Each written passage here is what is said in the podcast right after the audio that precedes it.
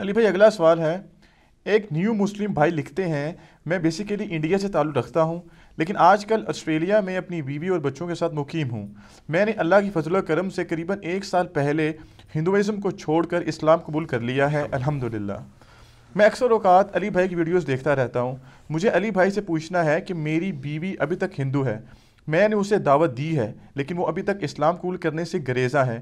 لیکن دوسری طرف وہ میری ذات کی حد تک بہت ہی سپورٹیو بھی ہے اور کیئرنگ بھی ہے۔ ایسی صورتحال میں مجھے اسلام کی روح سے اسے اپنے ساتھ رکھنا حلال ہوگا یا نہیں؟ پلیز رہنمائی فرما دیں۔ جزاک اللہ خیرہ جزاک اللہ خیرہ مشکل سوال ہے جی اس حوالے سے کہ آزمائش ہے ان کے لیے۔ اس زمانے میں کیئرنگ وائف ملنا اور سپورٹیو وائف ملنا یہ قسمت والوں کا حصہ ہے۔ مسلم شریف میں حدیث ہے کہ دنیا برتنے کی جگہ ہے اور سب سے بہترین سرمایہ نیک بیوی ہے، اس میں کوئی شک نہیں ہے۔ لیکن یہ جو صورتحال یہ بتا رہے ہیں، ظاہر ہے ایک دن میں تو اسلام نہیں قبول کرنا اس نے۔ سیدنا عمر کو چھ سال لگے ہیں اسلام قبول کرنے میں تو۔ خالد ابن ولید کو انیس سال لگ گئے۔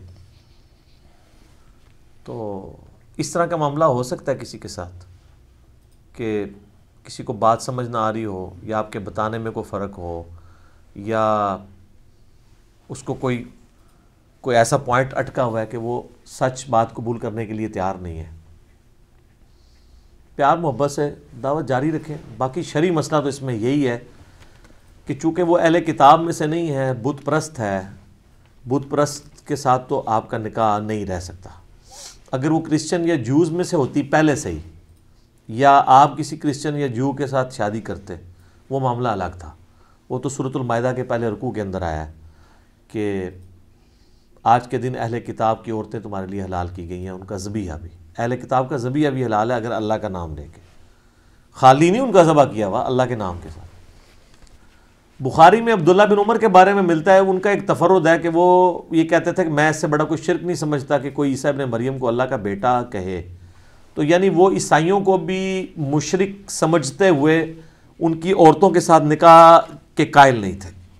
لیکن یہ ان کا تفرد ہے، امت نہیں اس بات کو مانتی نہ صحابہ کا اس معاملہ، کیونکہ جب شرک ہو رہا تھا تو صورت المائدہ کے اندر اللہ تبارک و تعالیٰ یہ ڈفرنس بتا دیتا نا کہ جو مشرق عیسائی ہیں یا مشرق اہل کتاب ہیں، ان کا معاملہ ڈفرینٹ اور خالی جو اہل کتاب ہے ڈفرینٹ ہے اللہ تعالیٰ نے اس کو مینشن نہیں کیا۔ اللہ جبکہ ان کے کفر کا بار بار ذکر کر رہا تھا۔ لقد کفر اللہ دین قالو ان اللہ المسیح ابن مریم۔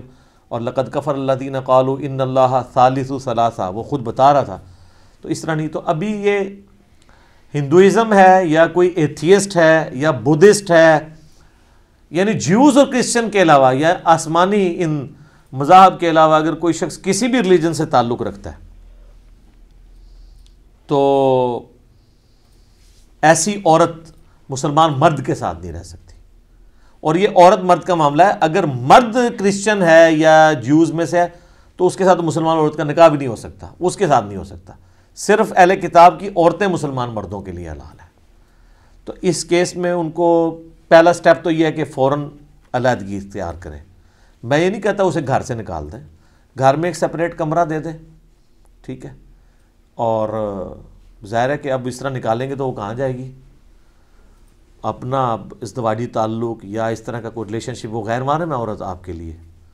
تو شریعت کی پھر پابندیاں تو اسی طریقے سے۔ ہیں تو میرا خیال ہے اتنا اگر آپ کریں گے تو ہو سکتا ہے وہ اسلام کو بھول ہی کر لے۔